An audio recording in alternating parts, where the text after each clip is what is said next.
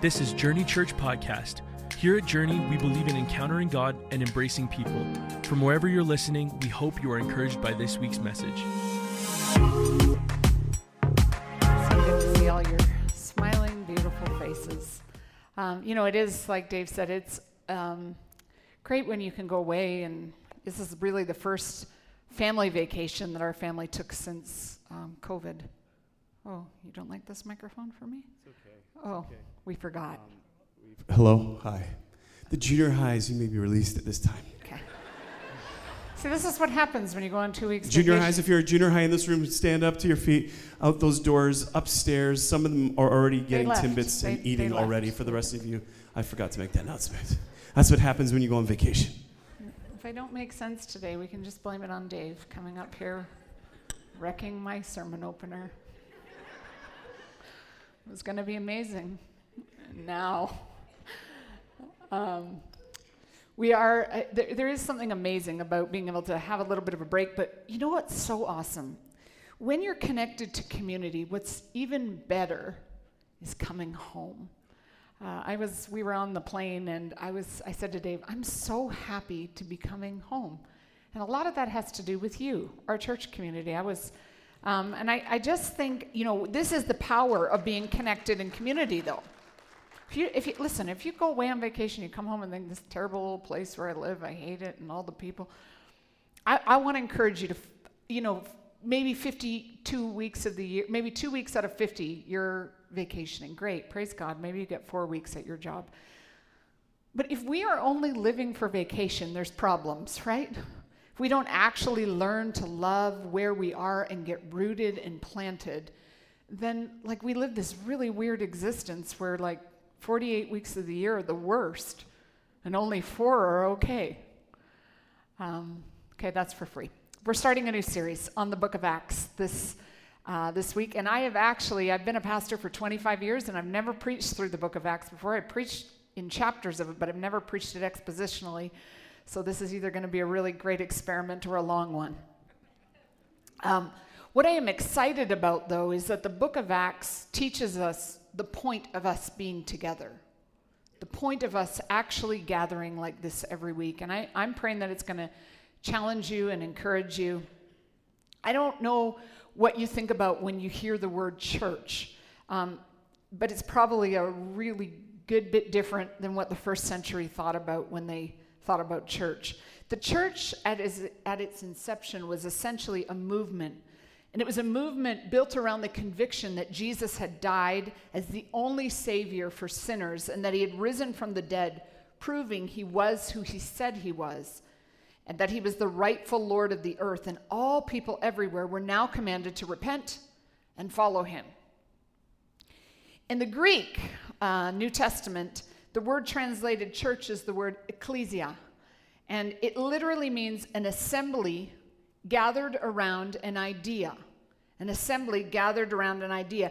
In fact, if you break the word ecclesia down, it comes from ek, which means out of, and kaleo, which means called out. So it essentially means an assembly of people who are called out and around an idea. Now, this is very different uh, than what most of us think about when we think about church. Over the years, um, a difficult thing happened. Uh, people began to think of a church as a place you went to for religious services. And this has a lot to do with language.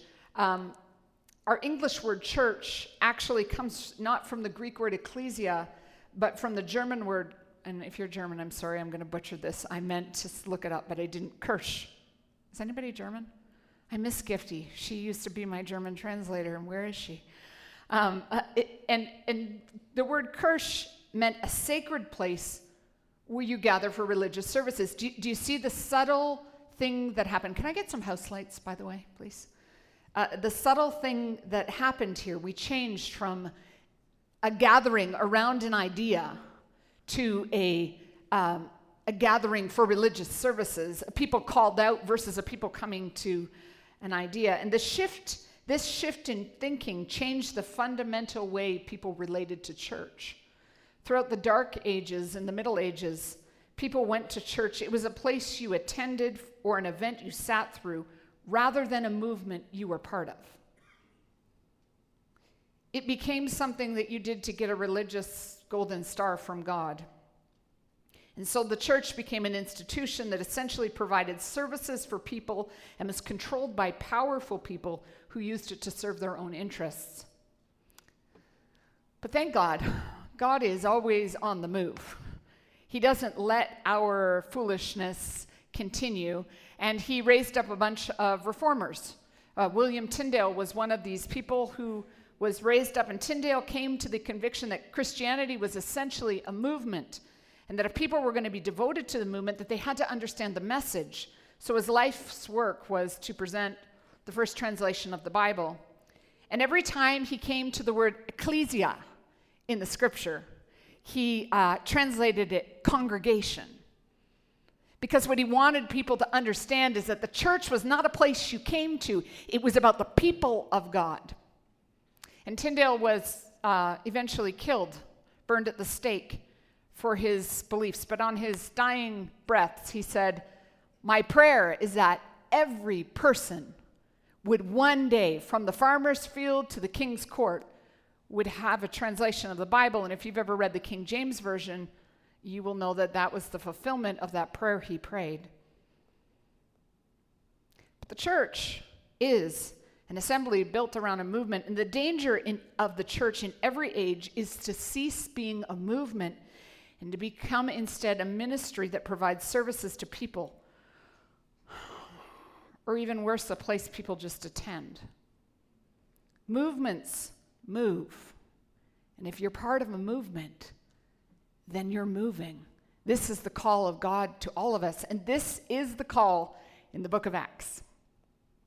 The question we begin before we look at the before we look at the text is this: Are we a church just doing ministry? Running an institution, or are we a movement? For you, is this a place you just attend, or is it a movement that you are personally part of? Okay, so let's look at the scriptures. Acts chapter 1, Acts chapter 1, 6 through 8 says this Jesus uh, re- had resurrected from the dead, and he gathered all his disciples together on a hillside. And in verse 6, it says this And they asked him, Lord, will you at this time restore the kingdom to Israel? In other words, they were asking, What's your next move? Okay, so you know, like Jesus, if he, he died, he rose from the dead, now, now he's back hanging out with you. And you're oppressed, living as an oppressed people under the Roman Empire. Like, if you're if I'm a disciple, I'm thinking this is where you take them all down. This is where you slaughter everybody and we get free. And he said to them, It is not for you to, Jesus going back to always the way he talked in riddles, it is not for you to know the times or seasons that my Father has fixed by his own authority, but you will receive power when the Holy Spirit has come upon you, and you will be my witnesses. The, the word witnesses here was a term used in court eh, where you testify about what you've seen. A witness's job by the way, is not really to do anything except tell the truth.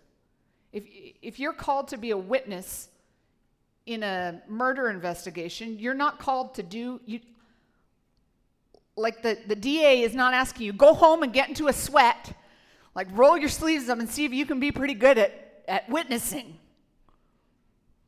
No, that would be like perjury, I think. You're called to be a witness. All you're called to do is what? Tell the truth to what you have seen, to what you know to be true, to tell the world, so to speak, what the truth is. And this is what Jesus said the Holy Spirit would do for us when, when he came. He said, And you will be my witnesses in Jerusalem, in Judea, and Samaria, and to the ends of the earth. Jesus is saying, You'll be my witnesses where you live, in your province, in your country, all over the world. And when he had said these things, as they were looking on, he was lifted up, and a cloud took him out of, out of, this, out of their sight. And while they were gazing into heaven as he went, behold, two men stood by them in white robes and said, Men of Galilee, why do you stand looking into the heavens? This Jesus who was taken up from you into heaven will come in the same way as you saw him go into heaven. Okay, so, so this has got to be one of the strangest scenes of all time. I'm, if you have been in church for five minutes, you've read it, and now we're reading it again, and you think, yes, Jesus went up. And, okay, but I, I just want you to think about this for a, se- for a second. A few minutes ago, the disciples were a hot mess. They were the worst. They were running away, they were swearing, they were cutting off people's ears. Not exactly like super students. We're talking about like kind of the bottom of the barrel. They weren't even like, they couldn't even remember. They couldn't even stand up for Jesus and say they knew him. Peter was like, Jesus, who, what are you talking about? I don't even know what you said. Jesus comes back and then goes up to heaven, essentially, saying, Bye, you're on now. You're the church. This is perhaps the most underqualified people of all time. Like they didn't go to seminary, they didn't take Bible study courses, not one of them had completed the Alpha course. I mean, they were in trouble. This was like a nightmare. This is like if people came to Jesus and Dave and I said, you know what, now we're going to move. See you later. Hope the Journey Church go enjoy yourselves, everyone.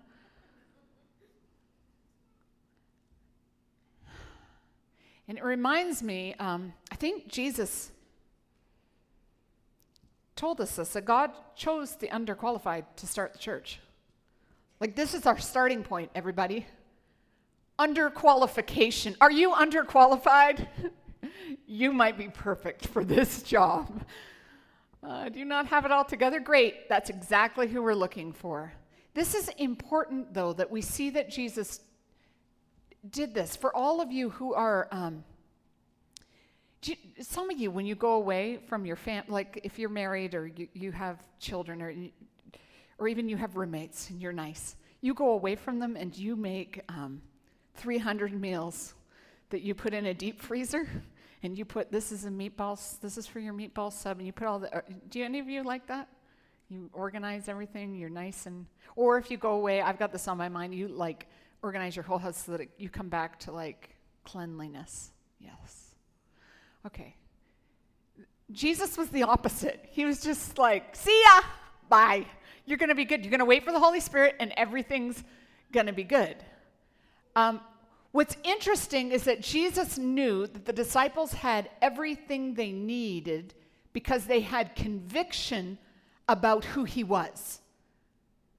They understood who Jesus was. The message so they were underqualified in some ways, but in other ways they were not. The message had captured their hearts and their minds. And the question for us today is it has the message of Jesus captured our hearts and minds? If we're part of a movement, the message of Jesus, your, your status as a person doesn't matter. Your past sin as a person doesn't matter. The only thing that matters is, is has the message of Jesus captured your heart? Their conviction, the disciples' conviction by this point, was that Jesus had died as a substitute for sinners. He wasn't another prophet with another religious message. He was God Himself on an operation, a rescue operation to save us.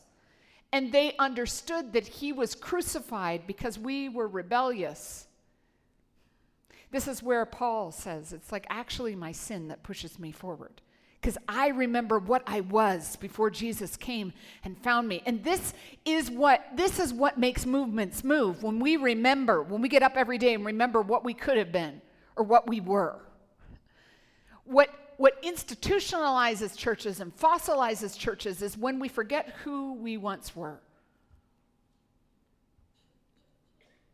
The apostles understood that if this were true, that this was the greatest act of grace ever imagined.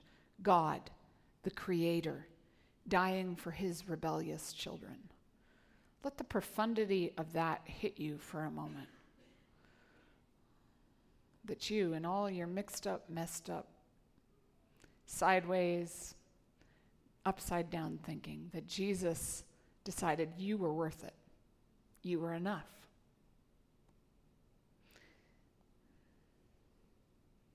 And they said this You are a God that should be worshiped in the world.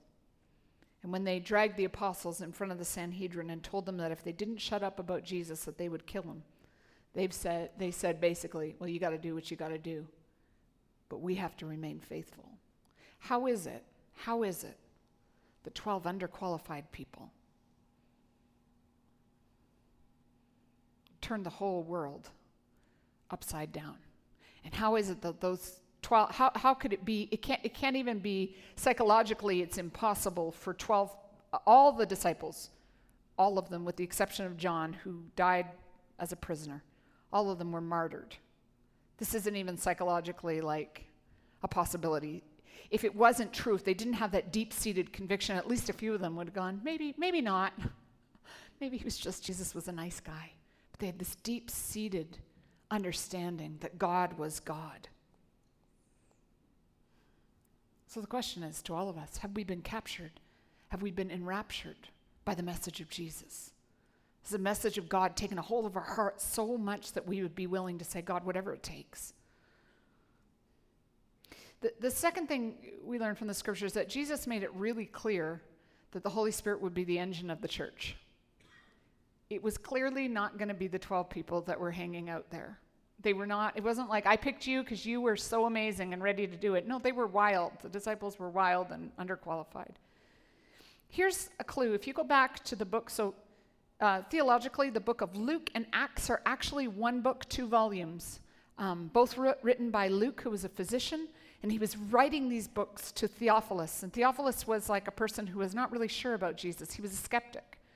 And here's uh, the words in Luke chapter, in, in, Acts chapter 1, verse 1, he says, um, uh, I, have, I have dealt, O Theophilus, I have dealt with all that Jesus began to do and teach.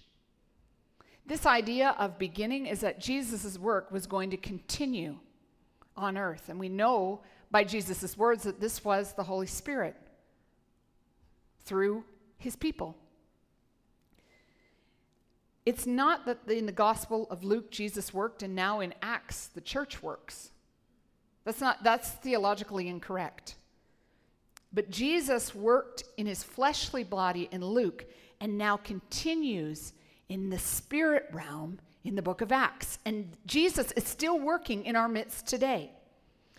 And in Acts chapter 1, verse 8, when Jesus tells people, I, I know Pastor Herman talked to you about, about this a little bit, tells them to go and wait. Great. Waiting. People are dying. You know, some of you who are type A would have said, People are dying. This is the worst idea in the world. We're going to wait. But in doing so, Jesus was reminding the people, it's not about you in the, in the end, anyways. This, this actually has nothing to do with you. I'm just going to work through you. And the only thing we're called to do is yield to Jesus. I want you, though, just to read Jesus' promise in verse 8 as a direct statement to you. But you, put your name in there, but you will receive power when the Holy Spirit has come on you, and you will be my witnesses. Every time I read this story, I think about my family's story. So I'm not, I wasn't born into a, um, like an evangelical kind of family. We can just go to the next slide. I'm going to show you a picture of my family. This is best I could do, everyone. We're in, it's, you know, this is sort of a false picture. It makes you think that we were a really outdoorsy camping kind of family. I believe this is one time we rented a cottage. It's my mom and dad. My dad uh, grew up being, uh, not grew up, he was a banker for Citibank. My mom was a teacher. I have to tell you this because the story I'm about to tell you is weird. So just so you know, we were normal. We did normal things. Um, I have, I, I'm sitting there. You can't see me because it was in an era of bangs. Bangs are always a bad idea, and my hair was in my eyes. Um, I had two brothers and a little sister. Anyways, um, my parents grew up kind of religious, like they would have known church as an institution. They, um, they went to church often. My mom was raised in a very strict mainline kind of church. She went to church, but she would tell you she didn't know God. She went and didn't, you're just going, because that's what you did if you didn't want to get punished. And in the 70s or 60s, that was a strong, it was a strong punishment, let's just say. So she went. My dad also went uh, to church, but, you know, they met in university, and I mean, church was just kind of something you did because that's kind of what Canadians did at the time. Well, my mom um, really liked to read, and she would read anything that anybody would give her. I inherited this terrible, I'm saying terrible, sorry, Dave, this terrible thing from her in that I also like I would read shampoo bottles just for fun. I like to read. But my mom decided, well, you know what? I've seen the Bible a lot of times and I've never I've never read it before. So she said to my dad, uh, let's read the Bible together. I mean, it's this book, it's free in every hotel. There must be something to it. So they start to read the Bible. So they read Matthew, and my dad just goes along with it because he is married. And if you are married, you know, you just say, okay, sure, because you want to remain married. And um, so they read Matthew, Mark, Luke, John, and my, I think my dad is thinking at this point it's a little repetitive. I mean, there's a lot of the stories that are the same. Okay. They get to Acts. They read Acts chapter 1, the story we're just reading. You will receive power when the Holy Spirit comes upon you, and you will be my witnesses to Jerusalem, Judea, Samaria, and the uttermost parts of the earth. Then they read Acts 2, where everybody spoke in tongues. Now, okay, so now let me just back the train up a little bit. My mom doesn't know churches like this one exist, okay? There's no such thing as charismatic. She doesn't know about charismatic people. She doesn't know about the gifts of the Holy Spirit. She has never heard about speaking in tongues before in her life. But she leans over to my dad for some reason and goes, I have this gift. I think I have this gift. This is a lot of spiritual bravado. And also, I know for all the theologians in the house, this is confusing because you think this could be heresy. And it might have been, but she didn't know it was heresy. So she said to my dad, I think I have this gift. And my dad, again, I mean, he's just going along with it, right? Okay, great. So she said, I think we should maybe pray right now that we could get this gift. I know I have it, but like I, I think I should be able to get it too. So they pray. And I don't know what the prayer exactly was. I've asked her this many times. I think it was just like what they knew of prayer. God, if you're out there, this is really true, and Jesus really died, and the Holy Spirit is really real, I'd like this gift of tongues. I don't know why this was the thing she asked for, really. I mean, it's a little obscure, but this is my family's story. And nothing happened. Absolutely nothing happened. They went to bed that night. They got up the next morning. And then the next day, my dad is downstairs pretending to fix something. My mom is upstairs. They're not here, so I can say things like this. Uh, my mom is upstairs. We were, they were preparing for people to come over for dinner because in the 80s, you didn't meet with people in restaurants, you cooked for them. I'm just saying that for all the young people here. Anyways, my mom is upstairs cooking. And my parents, at the same time, different places in the house, both are filled with the Holy Spirit and start speaking in other tongues. Okay, now I know for some of you this is very confusing and you're very nervous. How did I end up in this weird church today? Uh, but so they didn't, they, I mean, they weren't afraid. My mom was like, I knew I had that gift. and uh, my dad was filled with like all kinds of joy. Now, they were having people over that night. Now, the Holy Spirit, listen, just so you know, didn't make them weird. They didn't, I mean, okay, but they, they didn't, it did, they had the people over for dinner that night. They said they were so excited, though, about what God had done. They were like, bringing, my mom said she brought out every course in like five minutes. Oh, that's enough. Okay, great. What a great night we've had. See you later. Bye. And the people left. And my parents stayed up all night worshiping God and praying in this gift that God had given them. I can remember this as a child. I was probably about five at the time. I remember something tangibly changing in our home. Now, I came from a home where, like, we were pretty normal Canadians. It's not like we were living, I wasn't on the street, we, I wasn't joining a gang at age three. But I knew as a five year old that God had visited our home. Okay, so now the story gets wilder now again. Uh, um, my parents then decide God has visited us. There must be other people in the world who want to encounter God like this. So they, but they, but they didn't know that you could. My mom would drive by churches like this and actually say things like this. I wonder if you can go there. If you like have to have like a membership to go there. Like these are regular Canadian people. My question to all of us is, where were we? Anyways, so they didn't know what to do. So they thought, well, we'll, we'll just do what everybody in the 80s does. We put an, ad, they put an ad. They they put an ad in the classified section of the paper.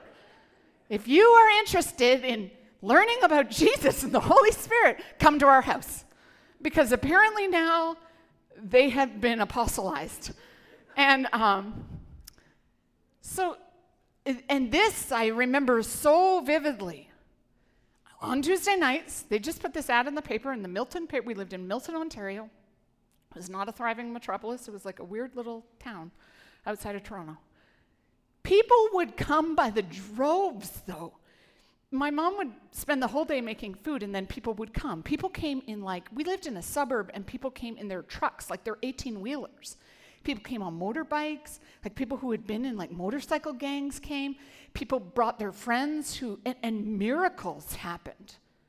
As a ch- listen, you can never convince me that God is not real. You would never have been able to convince me that God was not real because people who were deaf became hearing people. People who had problems got healed. People, uh, like, I can remember people crying. There was a man that, because we didn't, my parents didn't know anything about like contemporary Christian music. They just had a man who was like a bar singer. He came and he just played all the songs that he used to play, like, I think it was like Billy Joel songs, and he just made Jesus words to them. and that's how Christians became cheesy. Um, but, but, but, but God moved. And my family tree was forever changed. Now, that didn't happen. Now, I always, I, I always tell this story um, with some trepidation because sometimes me go, well, like God will just, we don't need to be witnesses then. God will just show up in people's lives. Yeah, He will, because He's God. He doesn't actually need you, but He wants you to be part of His story. The Holy Spirit's always going to be the engine of the church, but we get to be part of this story. By the way, there's a scripture in the, in the New Testament that says tongues is a sign for unbelievers. And I've had hundreds of Christians ask me, what does that scripture actually mean? Like tongue, because, like, I can remember going to church as like a teenager praying, oh, please don't let someone shout out in tongues because it's so embarrassing if you bring somebody. If you grew up in the 80s in charismatic churches, you know what I'm talking about. Uh, but, but my parents' story actually, tongues was a sign that God was real. Uh, as a Pentecostal church, we believe in the gifts of the Spirit. I, I believe in the gifts of tongues. Uh, Paul said, I, I, pr- I thank God more than all of y'all that I speak in tongues. And may, maybe for some of you that's wild and you've come from a background different than that. And we just, we welcome you here. We believe that the Holy Spirit is with you. I don't believe that your uh, salvation nor your experience of the Holy Spirit is tied to one gift of the Spirit. But I do believe God does work in that way, that He gives people gifts, and that it forever can change the world. You know, the, the, the world was turned upside down not because the disciples were amazing. It's not because they had taken some great evangelism course and now they're exegesis, they were doing very good exegetical, expositional preaching. No, the, whole, the world was turned upside down because a bunch of people said yes to the Holy Spirit and allowed the Holy Spirit to work through them. The question for all of us is will we allow the Holy Spirit to work through us? I'm convinced more and more. Every, every time I meet with people, I, I am convinced that a lot of what we do is like trying to man made, we're trying to pressure our way through things, we're trying to fix our marriages with the, like our own might, we're trying to fix our lives. I'm not saying we shouldn't, we shouldn't use all the tools we have. God's given us tools to use. But how many of you know, like, what we really need? is a move of the Holy Spirit in our lives. What we really need is the breath of God to breathe on us again. What we really need, like what your family really needs, is a miracle from God that can only come when God breathes on us. The question is how do we how do we yield to the Holy Spirit?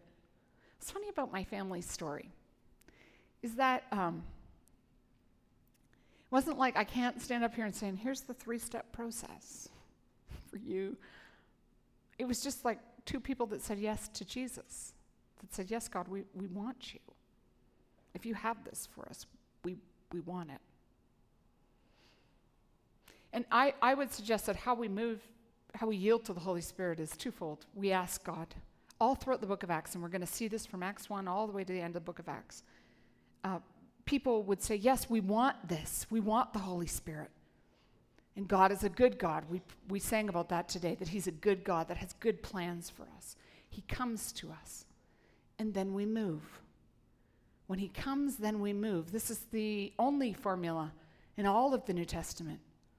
We ask, He comes, we move. We ask, He comes, we move. We ask, He comes, we move. And two ways I want to identify how the Spirit's uh, power comes on you. Uh, we talked a little bit about this for a second. Uh, spiritual gifts. God has given every one of us a spiritual gift. And some of those gifts are power gifts, and some of them are like hospitality or teaching or serving, and I don't have time to go into all of them today. But there are many ways that we experience the power of God coming through us. But they all have one point propelling the move of Jesus forward. Listen, the Holy Spirit didn't come on my parents and give them the gift of tongues so that they could be, wow, wasn't that nice? Aren't we spiritual? And weird. We're so weird. no, He gave them that gift to, to, to remind them that He is God and they were not. And that brought many people to Jesus. Maybe God's going to give you a gift of healing and you're going to pray for people and they're going to be healed. Maybe God's going to give you a gift of faith. You're going to have faith to believe for impossible things. But all of that is to propel the mission of Jesus forward. And we should all be sitting on the edge of our seat saying, God, in what way are you going to use me today? In what way is your Holy Spirit going to propel me forward today? And the second way, the second thing the Spirit of God did for these believers, beyond the spiritual gifts, is He empowered them to testify. The Holy Spirit does a lot of things in Luke and Acts, but the main thing He does is He fills people's mouths to preach the gospel. In fact, anytime you see someone filled with the Spirit, they proclaim the words of God. Often, God moves on our hearts to move our mouths. Now, a lot of us say things like, well, that's, just, that's your job, Jess. You talk a lot, it's your job. Uh, it, but, but it actually is the job of every believer to testify of the goodness of God in their lives. You can see on the scripture behind me all kinds of times when the Holy Spirit comes on people. Luke 1:15, John the Baptist being filled with the Spirit proclaims the coming of the Lord. John 1:41, Elizabeth being filled with the Holy Spirit proclaimed blessing over Mary. John, uh, uh, so I'm saying John, and I meant to be saying Luke. Luke 1:67, Zechariah being filled with the Spirit prophesied about the coming glory of Jesus. Uh, and it goes on and on throughout the book of Acts. Every time the Spirit came on somebody, they proclaimed with their mouth what God had done. And we have a lot of excuses about this, like, I don't have what it takes. By the way, okay, there's this really wild study that came out that said the amount of training that a church does for people in evangelism has an inverse effect on how much they share the gospel. Isn't that weird? So, like, the more evangelism training courses you do in a church, the less you're going to share Jesus with people. Is because we out educate ourselves out of the reality of what God's done in, their, in our lives often? Now, I'm not, I'm not anti education. I am for education. Go to Bible studies, learn all the things. But it is a funny study. Like the disciples had taken no courses, changed the world. This is why the excuse, I don't have what it takes, I don't know the gospel very well, I, I don't know like all the right things to say, that holds no water. We just actually must, out of our experience, say, God did this for me. I was dead, but now I'm alive. And maybe, maybe what we need to be working on more is saying, God, remind me of my deadness. Remind me of who you are. May, may I experience you so that the talking about it just becomes natural. I told Abel I'm putting him in my sermon this week. Um, Abel is like the spokesperson for Zevia soda. he should be paid by them. All week long in the office, he's like, Do you want to try a Zevia? And I never want to try a Zevia. I never, I just, I don't like the word Zevia. It's such a weird name for a pop. I'm more of a Coke person, so, anyways, but this week I caved. I caved to the cream soda Zevia. Zero calories, it's like z- zero regrets. That's right. uh, like I don't like Abel doesn't know how to get paid to tell me to drink Zevia. If you've been around Abel for 10 minutes, you know he's tried to get you to drink that terrible pop. it's not terrible though now. Now I can actually say it was good. Um, but but this is this is actually how things like when we actually believe in something, we you didn't have to take a course like how to tell people to drink Zevia. There was no 10-step course on that. You just did it because you like it, you believe in it. You believe in Zevia. Congratulations. I want to suggest that if we would say, God, would you encounter me? That actually the witnessing part would become quite easy. Because it would be out of our experience that we're saying yes to Jesus. Hey, you got to hear about what Jesus did in my heart, in my life, in my family. He, he walked me through a deep, dark valley, and now I'm here today. Like it becomes natural. I want to suggest that for all of us today that we need a fresh, we need a fresh encounter with the Holy Spirit. I know in my life I've been praying all week, God, would you give me a fresh encounter with your Holy Spirit? Would you, would you actually remind me of who you are? This is how Jesus encounters his people all throughout the book of Acts through the Holy Spirit, the person of the Holy Spirit. The great news about the Holy Spirit is that he is not something that we have to fear. He is not a he is he is a person of the godhood. We we really do have to have a renewed pneumatological understanding. Pneumatological means a Holy Spirit understanding of the Trinity. Because most of us are pretty good with God the Father. I might have some hangups there, but we, we know in our mind, like epistemologically, that God the Father's good. And we know that Jesus is good because he died for us. Sometimes when we get talking about the Holy Spirit, it seems like a little woo woo, a little weird. Like I don't really. Huh. All I can tell you is that the move of the Holy Spirit, until the, Jesus said this, it's better for you that I go, because then the Holy Spirit is going to come and He will teach you. He will come and teach you everything you need to know. So today, here's how I want us to. Um, here's how I want us to conclude. I want us to ask the Holy Spirit once again to fill us. Now, if you're here and you're a Christian, the Holy Spirit's already come to you. But there is this understanding in the book of Acts. Uh, did the disciples, were they Christians in Acts chapter 1? Yes. They had accepted Jesus. But this idea that the Holy Spirit comes and meets with us again and again and again is borne out in Scripture over and over again. And really, it's not that God, like, it's not like the Holy Spirit goes away from us. It's more like our understanding. What we're really praying for is God, would you give me new understanding that your Holy Spirit is with me? Would you open up my eyes to see? It's never about God. Theologically, we believe that when we say yes to Jesus, God says, I'll never leave you, I'll never forsake you, I'm always with you. And when God says that, He's not just, it's not like just God the Father, the Holy Spirit, you get, you get the whole meal deal. But sometimes what happens to us in the middle of our walking through life is we forget. All the weight of the world gets on us. And we forget that we are walking with the Holy Spirit Himself, that He is here to empower us.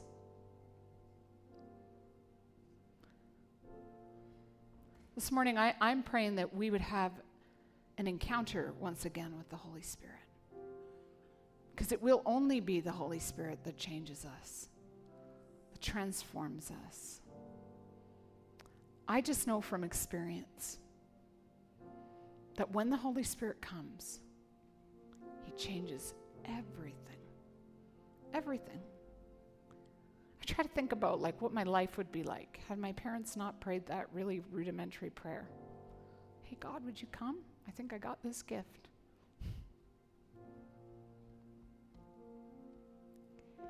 And I remember the goodness of God. That He is a good God, that He hears your prayers. And maybe you're not, maybe you're not saying, I think I got that gift. Maybe, but maybe you're here today and you, you want that gift. I believe that God gives that gift. That gift of, I, I, I believe in that gift of tongues because it's my story. when we were little kids, my dad used to always just say to us, God will give you that gift if you ask Him for it. Because they didn't know any like 10, nobody had told them a 10 step plan that you got to be like super spiritual. And we'd march around the house and my dad would pray in tongues and we'd pray in tongues behind him. It's weird.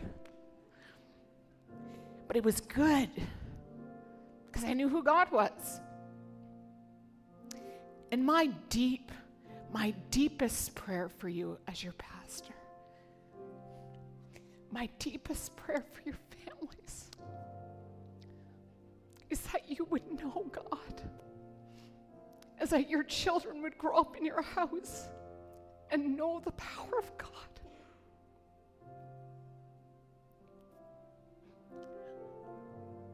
I am not content.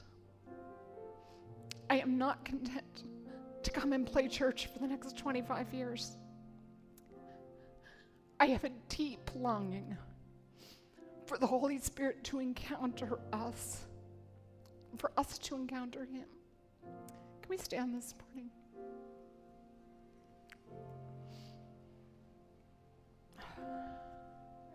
For those of you that hate crying, I'm sorry. Can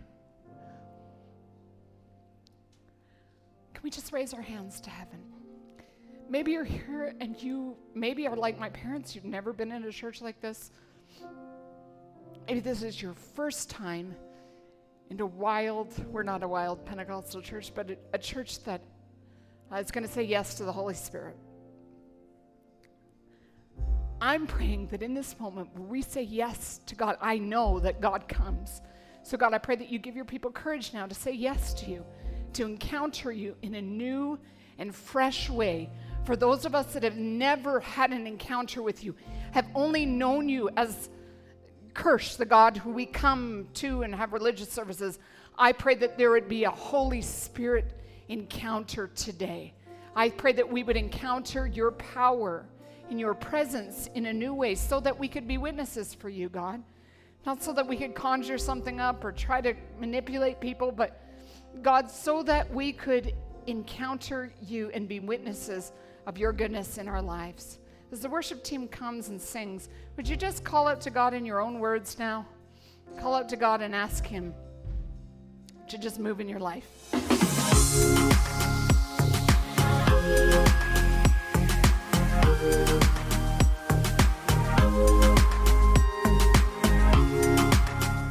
Thank you for joining us today on Journey Church Podcast.